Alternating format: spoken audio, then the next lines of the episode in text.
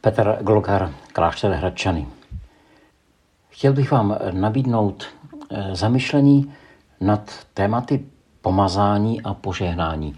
Nevím, co si pod těmi slovy představujete, když se řekne pomazání. Možná někomu tam zaznívá to poslední pomazání, které často je spojeno se závěrem života nebo s těžkou nemocí. A požehnání, možná trochu uchopitelné, možná neuchopitelné, možná je to nějaké, si představujeme nějaký rituál, nějaké gesto, něco, co udělá nějaký člověk nad námi. Tak pojďme se na to trochu podívat. Je překrásný příběh ve Starém zákoně, 28. kapitole první knihy Možíšovi. Je, to, je tam řeč o Jakobovi. Jakob eh, byl dvojčetem Ezaua, byli to dva bratři. Asi pravděpodobně známe ten příběh, jenom ho připomenu krátce. Jakob, který podvedl svého bratra vlastně a i, i svého, svého otce a protože jak jinak to, co provedl, tak bylo tak složité a těžké, tím pádem vlastně musel jako utéci, musel utéci z domu, musel si zachránit svůj život a právě ve 28. kapitole máme ten příběh, kdy Jakob eh, utíká z Beršeby a dorazí na nějaké místo, kde potřebuje přenocovat. Místo dobré k přenocování. Tak vezme jeden z těch kamenů, které tam někde leží, položí si ji pod hlavu a na tom místě ulehl. Vlastně to místo no, na přečkání té noci, tak si představme člověk, který podvedl svého otce, který se dopustil něčeho zlého a teď vlastně utíká, aby si zachránil svůj život. Ezau, který ho pro nás sleduje, tak samozřejmě chce jako Jákoba zabít. A, nebo usiluje o to. A tak eh, Jákob vlastně se tam někde uchýlí, někde pod jakousi skálu. A tam si přeje jenom, jak si v, aspoň v nějakém klidu, ještě otázkou, co se člověku musí honit hlavou, jestli vůbec je možné spát, jestli se mu nehonilo hlavou všechno to, co provedl, co ho čeká a když je v tom nebezpečí, tak byl pořád v nějakém střehu, je vůbec otázkou, jestli spal. A přesto v tom spánku, v tom, v tom nočním polospánku, či možná až bdění, tak se mu tam ukazuje, nebo on má tam sen, je tam řeč o snu, možná ho chvilku měl, takový chvilkový sen, kdy tam má v tom snu takový obraz, kdy anděle se stupují a vystupují nahoru a nad tím místem Bůh vyslovuje takové zvláštní slovo a říká, já jsem hospodin, Bůh tvého otce Abrahama, Bůh tvého otce Izáka. Zemi, na níž ležíš, dám tobě a tvému potomstvu. Tvého potomstva se rozmnoží jako písku, budeš, rozmůžeš se na východ i na západ, na, na sever i na jih. V tobě a ve tvém jménu dojdou požehnání všechny čeledi země. Já, hospodin, jsem s tebou, budu tě střežit všude, kam půjdeš, zase tě přivedu naspět do této země. Nikdy tě neopustím a učiním, co jsem slíbil. Tak tam cítíme a vnímáme, co Bůh vyslovuje na adresu Jákoba, který, řekněme, z toho lidského pohledu z toho nezaslouží. Naopak, jakýmsi prostě člověkem, který přece nemá právo na nic takového. A přesto Bůh říká ne, já jsem s tebou. A vyslovuje to, čemu říkáme požehnání. Tedy vyslovuje nad Jakobem to dobré slovo, to znamená požehnat, nebo požehnání znamená vymyslet a říct dobré slovo nad druhým člověkem. A my víme, že Jákob se ještě nestal tím, co tam bylo vysloveno. Jákob měl před sebou dlouhou cestu, aby se na, ním, na něm naplnilo to požehnání. A to neznamenalo, že Bůh by to ještě jako mu nedal celé, ale Jákob si na to musel si navyknout, musel se stávat tím, co Bůh o něm vyslovil.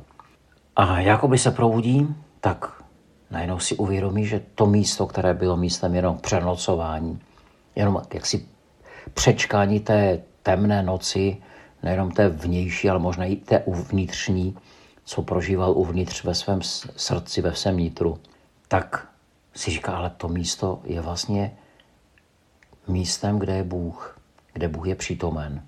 Paradoxně v tom jeho zmatku, temnotě, všeho toho, co člověk může takhle prožívat, když se dopustí něčeho takového jako Jákob, že podvede vlastního otce, tak říká, ale Bůh je tady.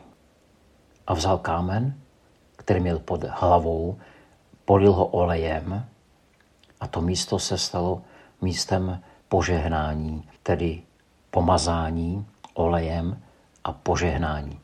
Tak to v tom příběhu máme takto propojeno a ono požehnání nebo polití olejem symbolicky znamená, že ta místa, když se si označí olejem, to znamená nějak vlastně si uvědomíme, že jako i my třeba ve vlastním životě, když se tak představím, že bychom si našli nějaká taková místa nebo události v životě, kdybychom je takzvaně symbolicky polili olejem, jak si bychom řekli, ale přesto, že se tam třeba dělí věci, které byly nějak pro nás nepochopitelné a složité, tak přesto se staly místem onoho požehnání.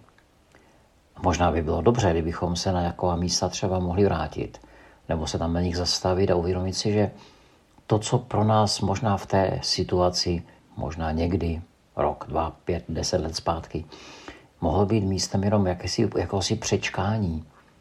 Přečkání té situace, jak si abychom vydrželi, přespali tu noc nebo, nebo nějak ji probděli a, a šli dál.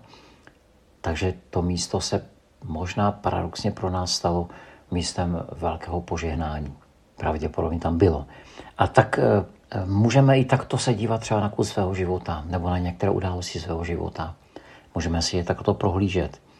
Můžeme se stát tím, jak jako Jákob, tak mnozí další, kdy vlastně si uvědomili toto dobré slovo, které Bůh nebo druhý člověk vyslovil na jejich adresu a že se tím dobrým slovem stávali, že se stávali tím, co bylo vysloveno. Tak možná to je něco, co se nám může v životě nějak propojovat, co můžeme, eh, co znamená také se těch věcí dotknout. Když řekneme pomazání, tak myslíme tím, že se vlastně olejem, dejme tomu, vlastně pomaže ta část těla na rukou, na čele. Vzpomínám si na jednu eh, maminku, která přišla asi s pětiletým dítětem, protože to dítě mělo takový velice zvláštní exem. Nějak si s tím lékaři nějak neviděli rady, pořád se to nějak nedařilo vyléčit. Tak ona přišla do terapie a, a říká, nevím, co s tím, jestli něco třeba nějak se na to nějak nemůžeme podívat společně. Za to nemá ještě nějaký jiný, nejenom význam, ale spíš, že si něco pro to nemůžeme udělat. A poté, co probíhala terapie, tak nějak z toho vyplynulo, co kdyby ta maminka večer vždycky vzala nějaký krém a to dítě tu jeho ruku tak jako pomalinku pomazávala tím krémem, obyčejným v podstatě voňavým krémem. A stalo se, řekl bych, zázrak, on to nebyl zázrak, ale ten exem postupně ustupoval. A vlastně šlo jenom o to, že ta maminka se dotýká toho dítěte, toho, té ruky, vlastně to dítě jako by si bylo rádo za to a bylo vděčné, že ta maminka věnuje ten čas jemu osobně. A vlastně i ten dotyk, to dotýkání se vzájemné, to hlazení a, a mazání tím krémem se stalo vlastně hojivým. A někdy takový ten dotek, takové to pohlazení, a může to být fyzické pohlazení a víme, jak nám to teď třeba v této době mnohým může chybět. Ten, ten dotyk, dotek, ten kontakt, to obejmutí nebo pohlazení, jak je to důležité, jak nás to vlastně eh, jak si posune dopředu, jak nás to vybavuje něčím novým. Tak snad to pro nás může být něčím, co na jednu stranu si můžeme uvědomovat, co to pro nás znamená, si pomazat, pohladit, požehnat, vyslovit dobré slovo. Co to dělá s námi, kdybychom to my sami zažili od druhých? A co by se stalo, kdybychom něco z toho třeba zkusili vůči těm blízkým nebo vůči nějakému člověku? Samozřejmě tam, kde si to můžeme dovolit, kde je to si v pořádku, kde, kde to bude tím léčivým a úlevným slovem či dotykem. A na závěr bych vám chtěl přečíst kousek z knihy, která se jmenuje A proto skáču. Je to jakýsi vnitřní svět 13-letého chlapce s autismem. Autor, který sám vlastně s touto nemocí prochází životem, tak eh, v tom jednom odstavci píše, proč skáčeš? Jak myslíte, že se cítím, když občas poskakují a tleskám přitom rukama? Asi vám připadám náramně šťastný a docela bezstarostný. Když skáču, moje srdce se upíná k obloze. Tolik si přejí s ní splynout a jsem z toho celý pryč. Při skákání si uvědomuji svoje nohy a při tleskání zase ruce a vůbec celé tělo, což mi dělá moc dobře. A proto tedy skáču. Ačkoliv nedávno jsem si uvědomil, že je tu ještě jeden, jeden důvod. Moje tělo silně reaguje na pocity smutku nebo štěstí. Když se mi něco takového přihodí, je to pokaždé, jako by mě zasáhl blesk. Okamžitě celý stuhnu. Tím nemyslím, že se přestanu hýbat. Spíše se najednou nedokážu hýbat tak, jak chci. Takže když začnu poskakovat, je to jako kdybych ze sebe setřásl provazy, které mě svazují. Když skáču, připadám si lehčí. K nebi se přitom tolik upínám, možná proto, že se toužím stát ptákem a odletět někam daleko. V jednom kuse svazujeme sami sebe, nebo jsme svazováni někým jiným.